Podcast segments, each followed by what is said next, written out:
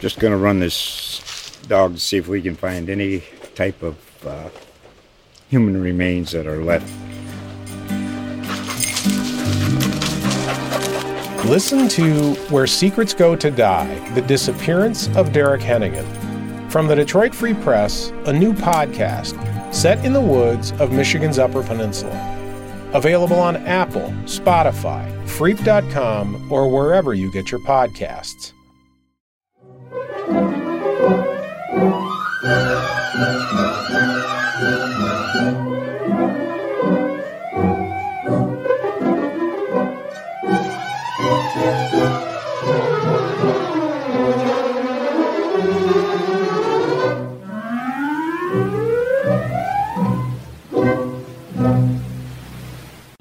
you for tuning in to Belmont Buzz. I'm your host, Joanna Jubilis. Today's show is brought to you via Zoom because the coronavirus pandemic is still going on and Belmont Media Center studio is still not open. I can't believe it's been nearly six months. Anyway, today's guests I am so pleased to have are affiliated with an organization called the Belmont Special Education Parent Advisory Council. The acronym for that is SEPAC. So we're going to be referring to it as Belmont SEPAC throughout the show. And I must disclose that I'm actually on the board of the Belmont SEPAC. I am a treasurer and I've been involved for many years and I plan to continue to be involved even though my daughter, who uh, was on an IEP, has graduated. But I think it's a very, very important organization for parents who have children on IEPs, which are individualized education plans or 504 plans, and also any parent who's interested in special education in Belmont. So today's guests are the co-chairs of the Belmont SEPAC. Tim Flood. Tim Flood is a retired United States Marine who served in Iraq and Afghanistan, and he also worked in federal law enforcement with the Department of Defense Police in Natick. He currently owns a business in Belmont, East Coast Chip Teas, Chip Keys, sorry, on Trapelo Road. And he has served as the chairman of the Belmont SEPAC. Uh, this is his second year serving as chairman of the Belmont SEPAC. And he's also a member of the Age Friendly Advisory Council in Belmont. And Tim, are you also a town meeting member? I am, precinct He's five. also a town meeting member. And we have a newcomer on board this year. She is our new co-chair, and her name is Naomie Dorilas. She's a native of New York. You'll notice she has a little New York accent. Um, her son is a student at the LABBB Collaborative, and she currently works at Harvard University. And in her spare time, she enjoys international travel and volunteering her time at church and school events. And um, I'm so excited to have you both on the show. Thank you for being on the show. Thank you for having us. Thank you. Yeah. So, Tim, for viewers who aren't familiar with Belmont SEPAC, could you give a brief description of what it is, what the organization is, its purpose? Sure. Uh, SEPAC is a volunteer run, uh, state mandated organization under uh, Massachusetts Special Education Law, Chapter 71B. Uh, we are comprised of family members of children that learn in different ways, as well as other parents interested in special education. Um, SEPAC's main goal is to provide families with information, resources, community and social opportunities to enhance inclusion, promote advocacy, and improve the education of social aspects of children in our school system, as well as the community at large.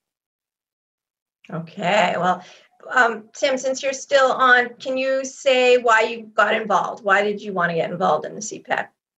Sure. Um, you know, I have a daughter that's on, that's on an IEP, uh, and I followed her education closely through the years. Um, although every teacher I've ever met works extremely hard at educating the entire classroom, many students, including my daughter, have struggled because they're not receiving the instruction in a manner in which they can access it and understand it.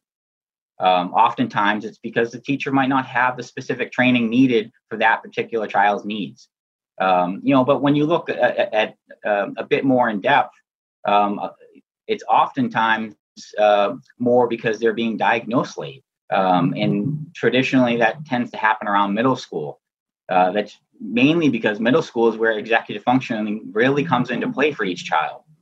Um, you know, and, until now, they you know their learning has really been structured and now once they hit middle school they're given assignments that could be a couple days or a couple weeks that they're going to have to work through uh, and most of it self-directed um, you know so when you start hitting that aspect of your education you know things start to come to light um, you know and you know and to really answer the question you know i, I see SEPAC as, as a great way to help educators help our children learn and be successful um, yes. you know, and we do that, you know, by offering our parent information sessions each month. And I'm happy to say we have a lot of educators that join our sessions. That's right. That's right. Naomie, why did you want to get involved in the SEPAC?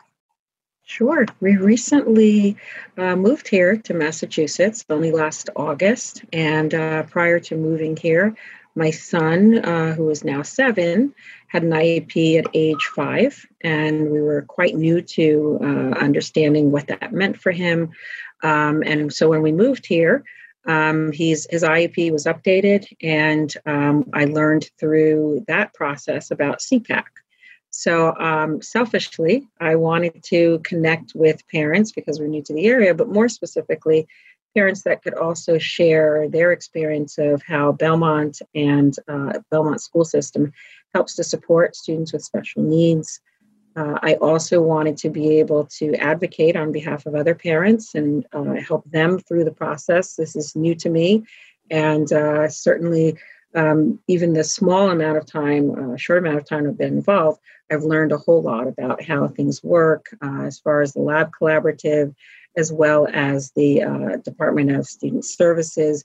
So it's a very steep learning curve for me, but um, I think that it will help enhance my students, my son's learning experience, as well as helping other parents uh, on this journey.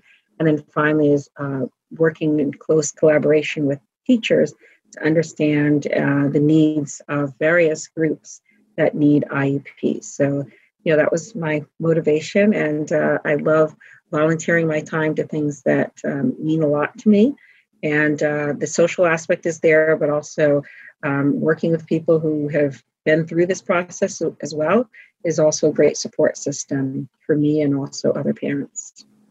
Right. I, Tim, can you tell our viewers about the events that are planned for this coming year, the, the parent information sessions that you have planned? I know there's one coming up. Right. Um, I'll I'll, uh, I'll lead it off. Uh, um, you know, it's I'd like to highlight our, our first one, obviously, which is uh, Thursday, September 10th at 6:30 p.m. Uh, it's called Your Voice Matters: uh, School Reopening for Children with Different Abilities. Uh, the session is going to focus on the school reopening plans for uh, children with different abilities and you know children children with um, uh, special educational needs. Uh, it's also going to be a time for the Department of Student Services, uh, which includes Ken Kramer and Jonathan Libby, and um, as well as the LABBB Collaborative, which includes Lexington, Arlington, Belmont, Burlington, and Bedford. Um, that will be led by Patrick Barbary, and um, our integrated preschool, Brianna Walls, will be there to answer questions and listen to the concerns from our parents and, and the community and and uh, hopefully uh, some of the suggestions that come out of that will um, directly impact uh, the training that the teacher teachers are going to have during the orientation that's happening uh, now and over the next few weeks uh, as we uh, reopen our school. And this is a virtual event. It will be brought to people via Zoom. There'll be a Zoom link that people can click on but will it also will people who ne- can't necessarily attend the zoom be able to watch it after will it be broadcast on belmont media center do you know i think it could be it, it, it will be videotaped and, and in fact uh, we're going to uh, try and make it a point that all the parent information sessions this year will be videotaped and then be able to be uh, re, uh, reviewed at, at their at their leisure um, and it will be on your website and for the time being, everything is going to be virtual, right? No in person events for the time being, right? That's correct. That's correct. Okay, well, the next question, I don't know which one of you wants to answer, you can decide uh, when you hear it, is how has COVID affected uh, families that the Belmont CPAC serves? You know, what impact has COVID had on learning for students on IEPs and, and 504s?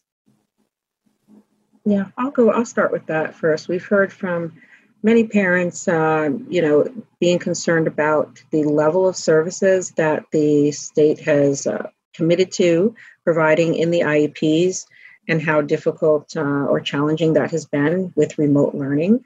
Um, and so there's uh, there are some challenges there, as well as um, just the participation on Zoom, how effective it has been, or the lack of effectiveness, um, especially uh, for some children with uh, special needs. So that has been a challenge. Um, I think that uh, our children are also missing, obviously, that interaction, that face-to-face interaction with their their peers and also their teachers. Uh, there's certainly a lot of engagement that happens in these programs, and so that's uh, something that uh, has been challenging.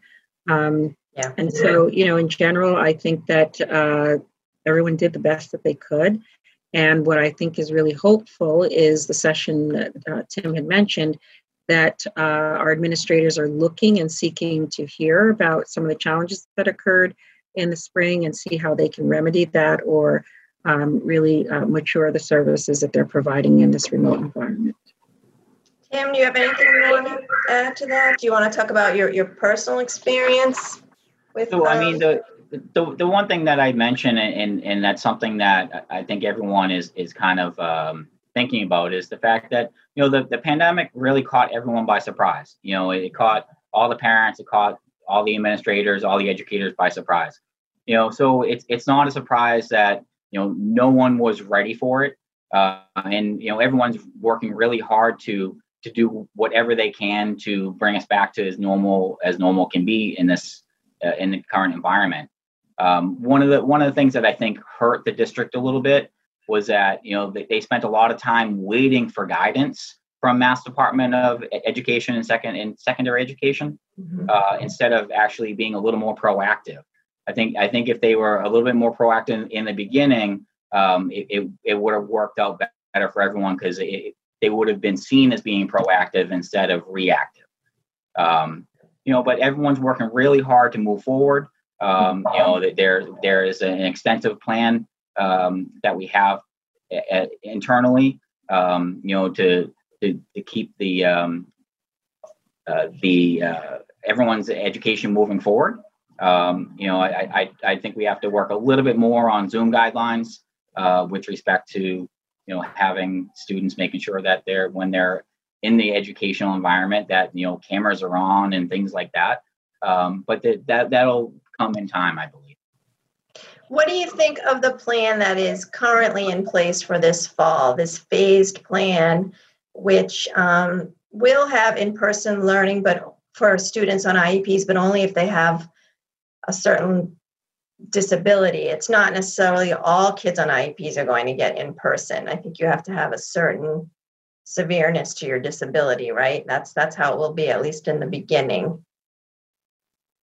Do you want to take that, Naomie, or do you want me to take it? Yeah. Um, so I think that uh, the the cautious approach that's being put forth um, is uh, prudent, uh, given how we're seeing additional flare ups. And I think that, you know, with our children, we have to take a conservative approach.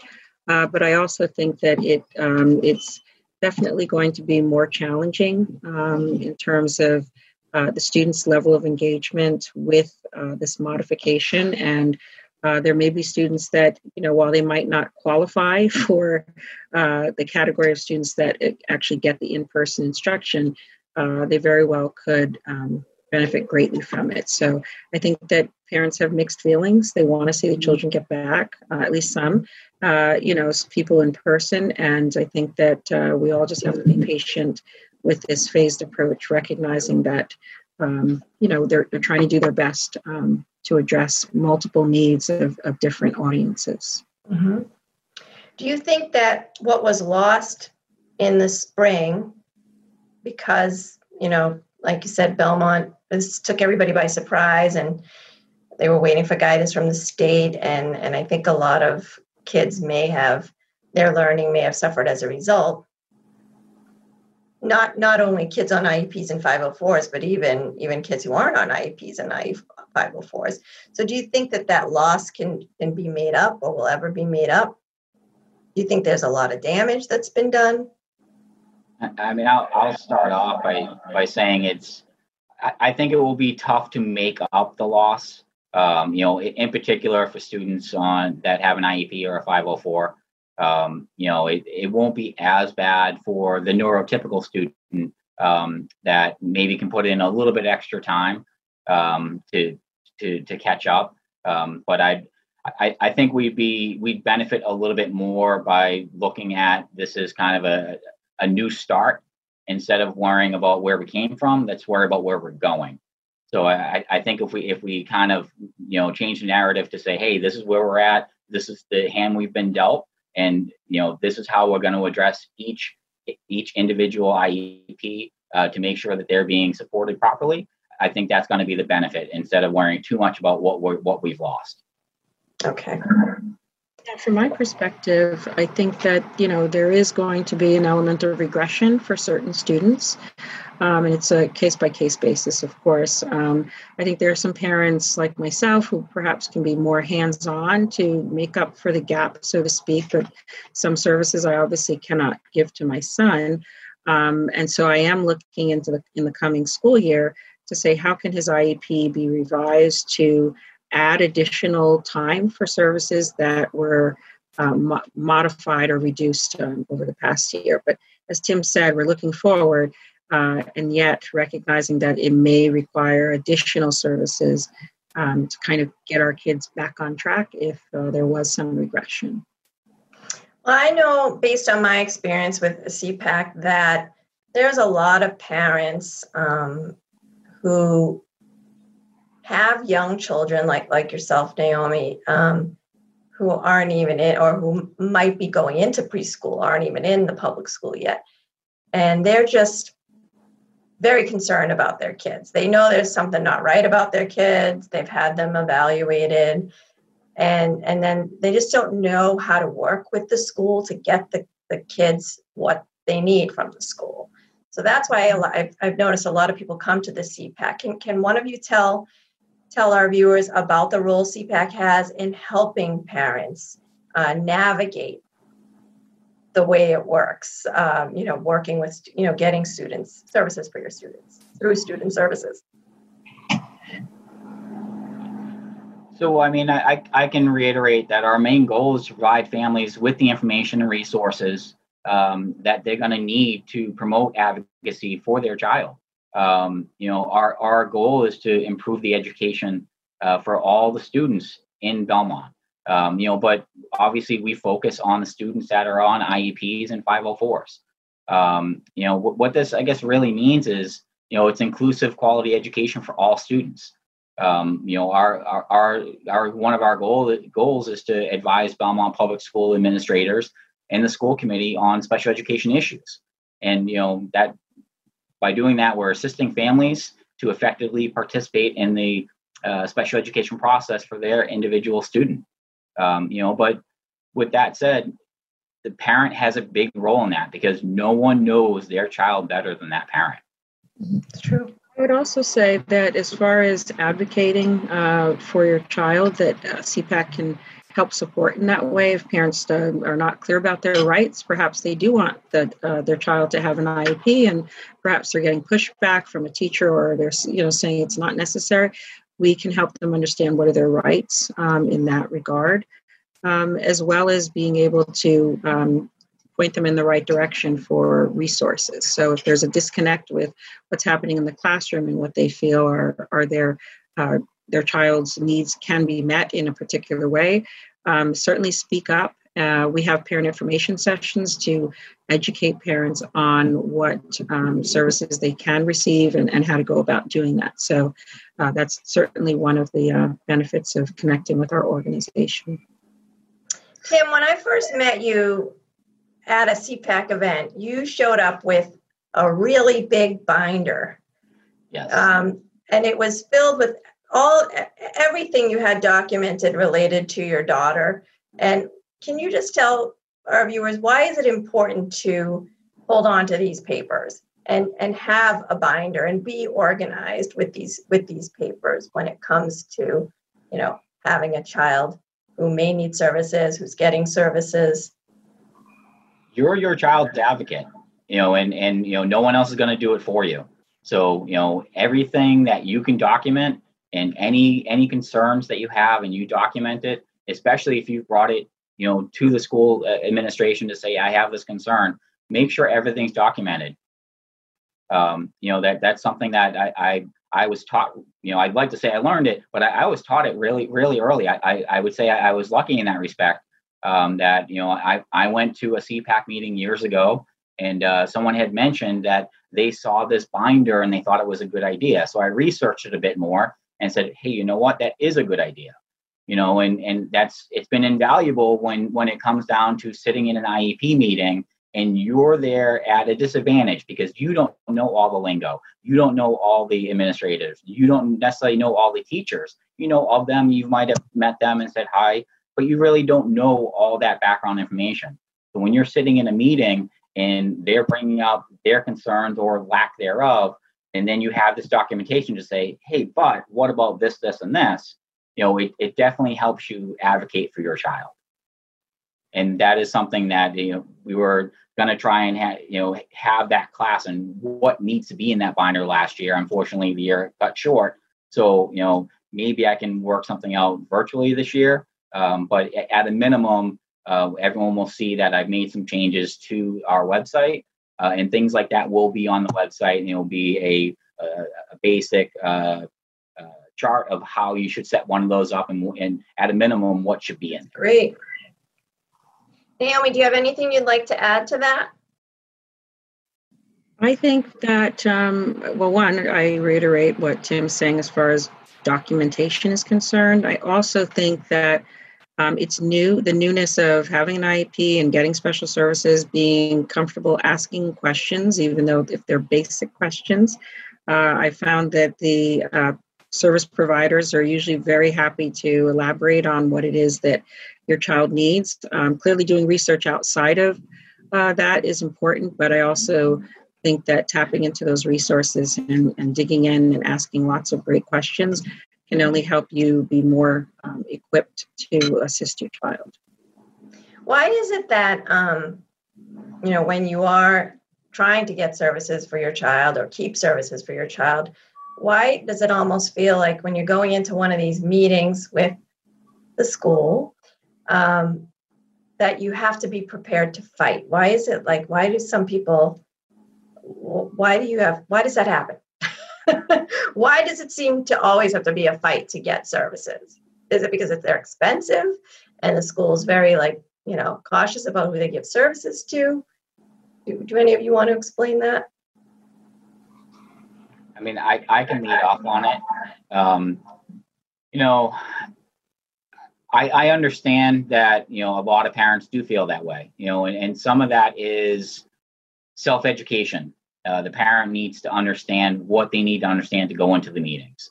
Um, you know, so if, if they don't have the basic understanding, you know, that we offer and say such as basic rights, you know, what is an IEP? What are your rights within that IEP? Um, you know, what how do students get evaluated? You know, understanding all those intricate details, and it's a lot of information you know so a parent goes in there completely overwhelmed um, so I, I, think they're at a disadvantage from go um, so when they go into a meeting and say i have this concern and then you have several educators saying well we don't see that concern uh, you know that to a certain extent ties into what i mentioned previously where there's a, there's a fair amount of students that receive iep services once they hit middle school uh, because that's when it's actually seen because of that executive function aspect. You know, and that that is something I would like to see is that we're we're diagnosing a little bit earlier, um, you know, in in the in, in you know grade schools at, at the latest, um, you know, but that, that's going to be a work in progress. I've had two two different experiences. One which was very positive in terms of, um, you know, the Wellington school where my son started, and uh, they immediately recognized he needed a lot of extra uh, care, attention, hand holding. Um, and you know they rightfully you know helped us understand here's the level of support that's needed for him to get through his materials during the day. Um, and then they were the ones that initiated you know, you know asking me if i was open to having deeper uh, type of um, investigation analysis of what his needs were. On the flip side, I think that some parents experienced what I also experienced, which was a disconnect from what teachers were saying about my son in class, uh, lack of attention, or he's not grasping certain concepts, or um, he is um, being defiant. Um, and, you know, those were things that were just completely not how I saw or understood my son. And so when you have that, that disconnect where educators are seeing your child in one way and you know something very different for your child, that's definitely, uh, you know, a good starting point to say, I think that I, you know, we need to get another uh, kind of opinion in terms of an IEP. And that's mm-hmm. where it can be frustrating because you just have to push for it at times. But I think, um, as you asked, well, why do you think that that pushback happens? Sometimes it's just because of lack of uh, support. My son was lucky enough to have a full time assistant in the room. Um, and sometimes there just aren't enough uh, extra hands to help a child through some of those uh, special services until it's officially um, kind of identified uh, as a need. So I would continue to encourage parents when you see that disconnect or you're frustrated or you see your child's frustrated to, to push through and, and even though the uh, professionals may have a different opinion, um, to keep going at it until you, you get the answers that you need. Well, at what point do you think a parent may need to hire an advocate or a lawyer? And what's the difference? Why would you hire an advocate versus a lawyer?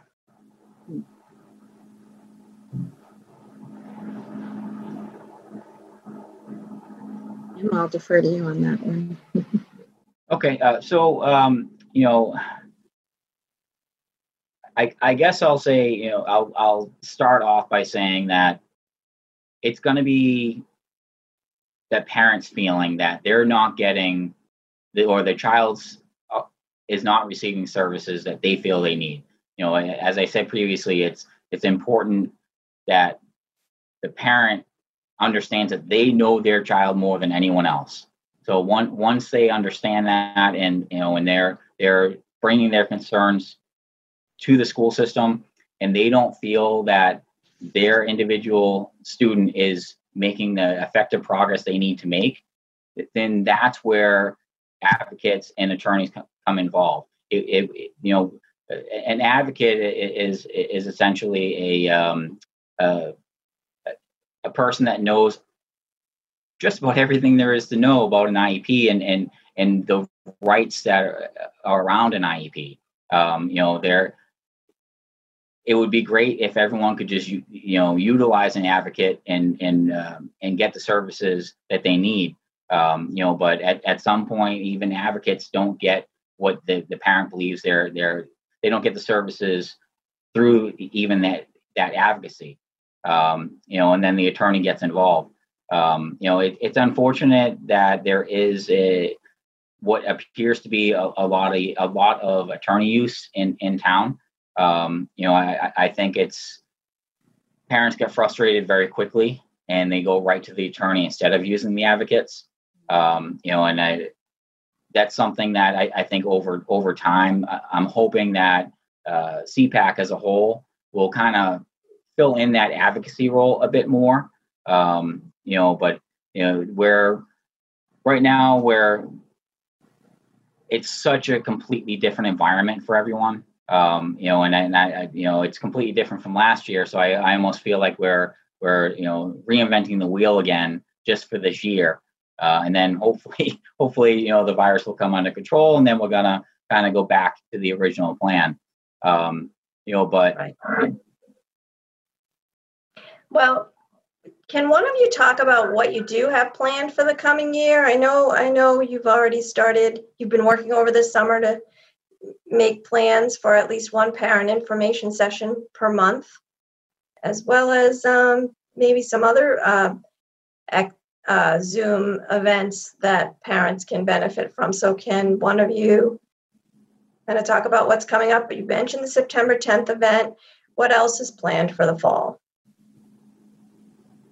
I know you may not have dates set yet, but I, I know you're working on some things.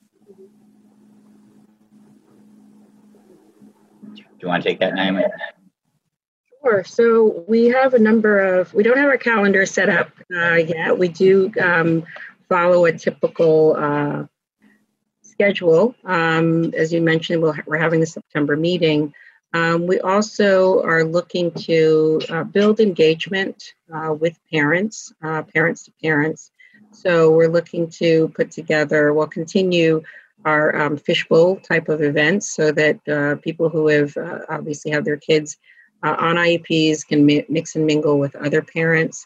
Um, we're looking at um, fundraising opportunities so that we can um, engage the community and get uh, more support uh, from them um, okay. as well. Um, and then we regularly meet with uh, principals and administrators, which is not programming, but it's just to let our um, parents know that that's uh, an avenue where we continue to obtain information from administrators and then also share information with those administrators about what uh, parents are uh, feeling or thinking uh, about certain activities. Um, we don't have our schedule firmed up yet, um, but we are uh, working to finalize that and we'll be publishing that on our website um, as well yes. as push out communications. Uh, we'll be sharing that as well. And you do also have a Facebook page, yes. which uh, people can find by searching Belmont SEPAC.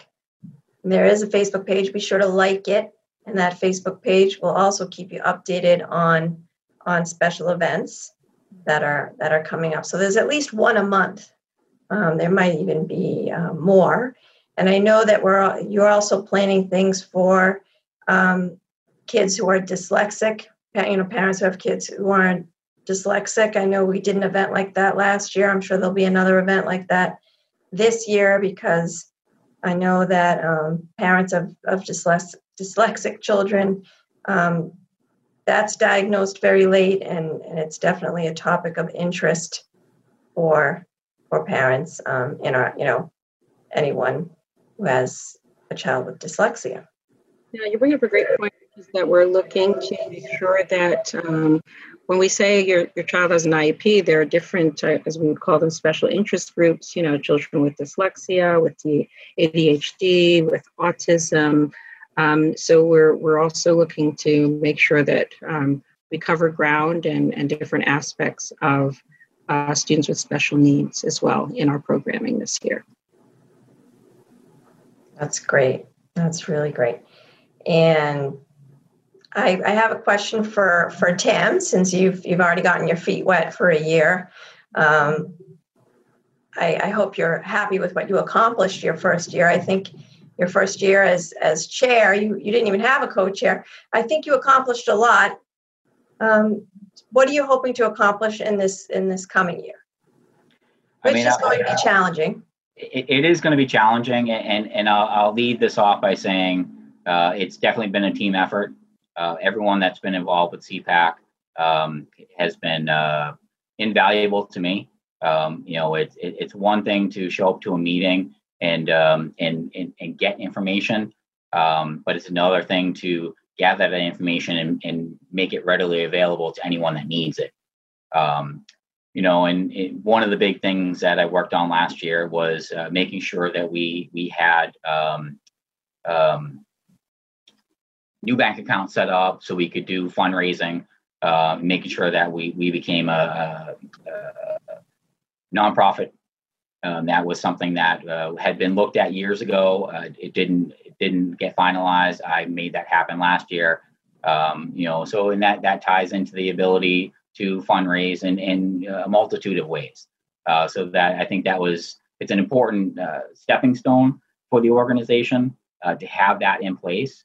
Um, so now that it's in place, you know, we can we can move forward and and, and have funds readily available um, for any um, parent information sessions and, and uh, special interest groups that you know may may need uh, a little funding to bring uh, a special speaker in or maybe some special devices for for you know a particular child that that needs it for you know a specific learning disability and so on. So you know that that's that's something that I spent a lot of time on last year. And uh, and then you know the Facebook was kind of my my my second thing I went to was making sure that we had a presence online. Uh, everything's online it's, everyone's been saying that for years. Now, literally everyone is online. Uh, so it's definitely important to, have, to have that uh, presence online and, and make it easy for people to to have a place they can go to quickly, get the information they need.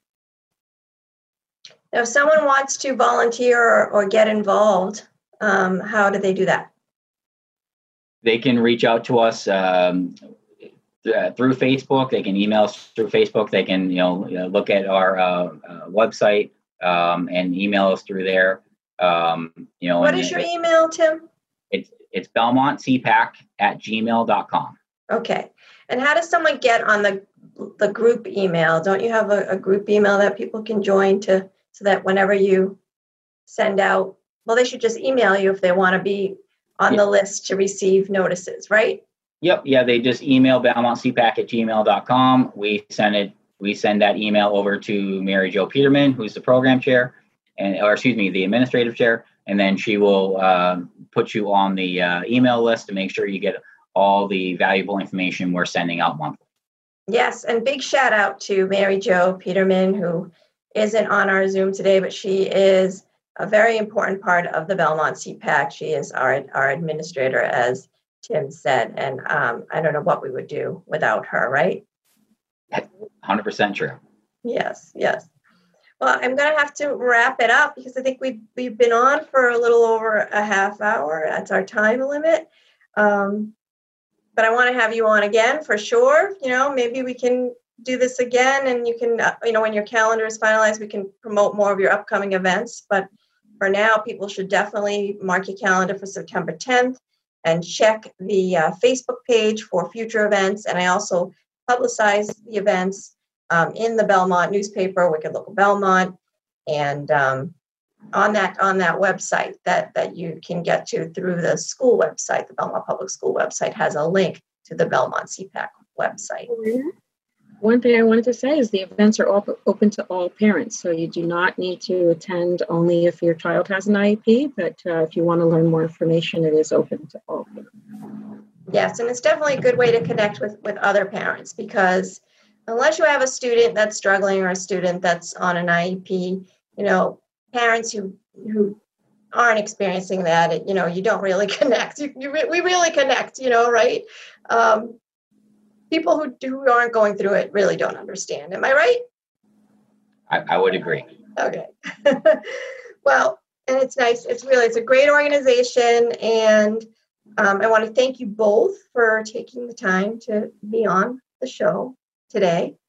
Thank you both for coming on. Thank you very much for having me. And um, I want everyone to um, let me know if there's a topic that you'd like to see covered on Belmont Buzz. What's the latest buzz that you'd like to hear more about? You can email me at belmont at wickedlocal.com. And thank you, Belmont Media Center, for making this all possible. Signing off for now. Buzzing off for now, I should say.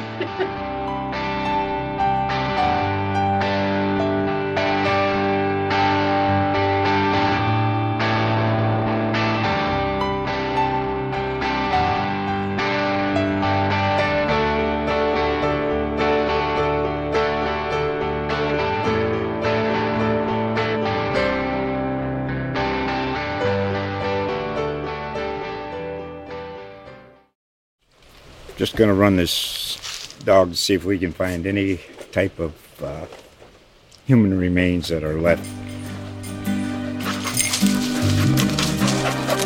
Listen to Where Secrets Go to Die The Disappearance of Derek Hennigan. From the Detroit Free Press, a new podcast set in the woods of Michigan's Upper Peninsula. Available on Apple, Spotify, Freep.com, or wherever you get your podcasts.